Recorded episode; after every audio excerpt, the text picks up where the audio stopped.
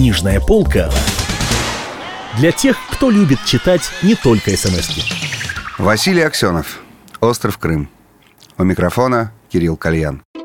Вот все перекаты этих гор под луной и под солнцем, соприкосновение с морем, скалы и крутые лбы, на одном из которых у камня Волошина трепещет маслина.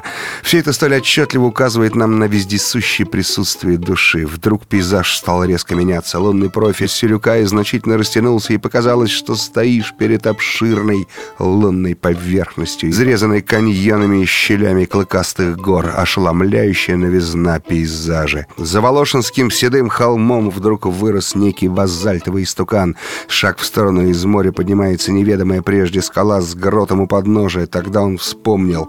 Диснейленд, Диснейленд для взрослых. Он уже где-то читал об этом изобретении коктебельской скучающей администрации.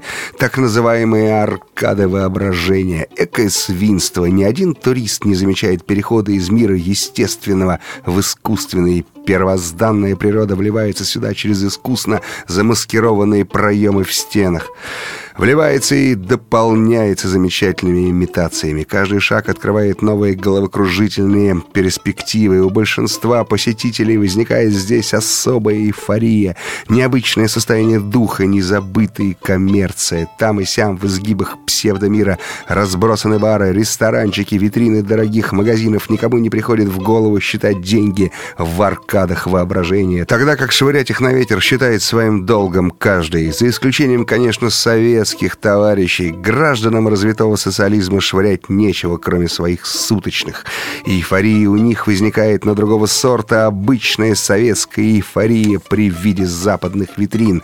Вежливо взирая на коктебельские чудеса, дисциплинированно тащась за гидами, туристские группы с севера, конечно же, душой влекутся не к видам воображения, но к окнам Фаберже, Тестова, Сакса, мысленно тысячный раз пересчитывая валюту, все эти паршивые франки, доллары, марки, Тичи. В глухой пустынный час Лучников увидел в аркадах воображения вдалеке одинокую женскую фигуру, без сомнения, советский человек. Кто же еще посреди ночи на перекрестке фальшивого и реального мира, под накатом пенного и натурально шипящего, но тем не менее искусственного прибоя, будет столь самозабвенно изучать витрину парфюмерной фирмы? Лучников решил не смущать даму и пошел в сторону, поднимаясь по каким-то псевдостаринным псевдоступеням, пока вдруг не вышел в маленькую уютную бухточку, за скалами которой светился лунный простор. Здесь оказалось, что он не удалился от дамы, и парфюмерная витрина напротив значительно приблизился.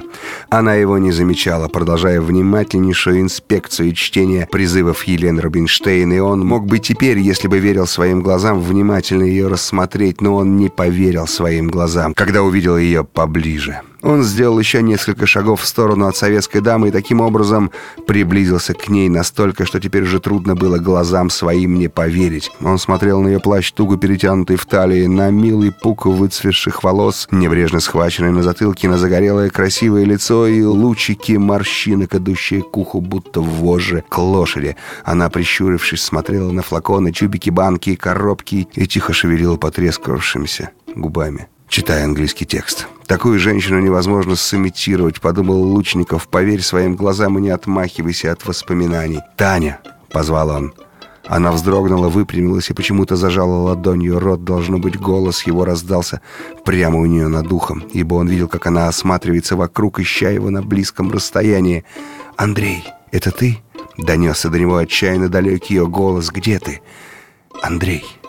Он понимал, здесь аркада воображения, эти мерзавцы все перепутали, и она может его увидеть как крохотную фигурку вдалеке, и тогда он стал махать ей обеими руками. Стащил куртку, махал курткой, пока, наконец, не понял, что она заметила его.